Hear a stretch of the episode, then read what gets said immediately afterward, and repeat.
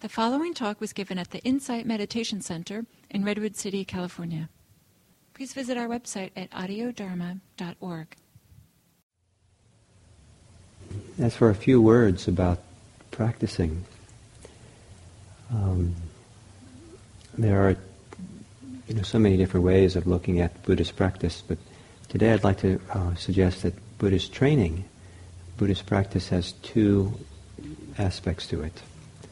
It has um, the first part is all the preparatory practice, all the preparatory training. Uh, we train ourselves to be mindful, we train ourselves to be calm, to be concentrated, to be patient, to be compassionate. There's so many things we train ourselves. All, it's all preparation. And, um, and then the second aspect is um, of training, uh, and this is the most important part of it all, and that's um, uh, when things are not going right. When something's not happening the way we want it to be happening. And uh, that's really the heart of it. And um, so, for example, today, right, we had this, some of you, it was kind of a street work out there. And, um, and it was, you know, uh, you know, some of you perhaps thought, well, this shouldn't be happening. That, that's good that you should think that because if you think that, that's when you really start practicing. That's when the practice really. Is. Everything else is just like preparing for that. And then, uh, and then, or, or your knee hurts, or your mind is busier than you want it to be, or you have some kind of angst or fear about something in your life, anxiety.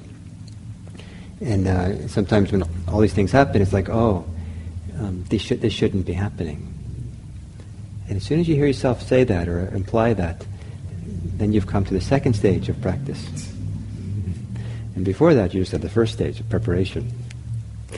And uh, so you congratulate yourself for graduating into the second st- stage.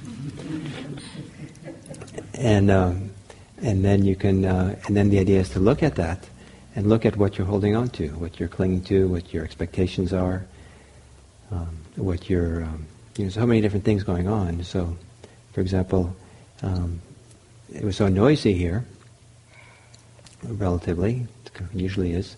And then near the end, it got really quiet. And I don't know if you noticed, but it was really peaceful and quiet, kind of, a different kind of silence because of the contrast. It was very pleasant. And then they started talking again.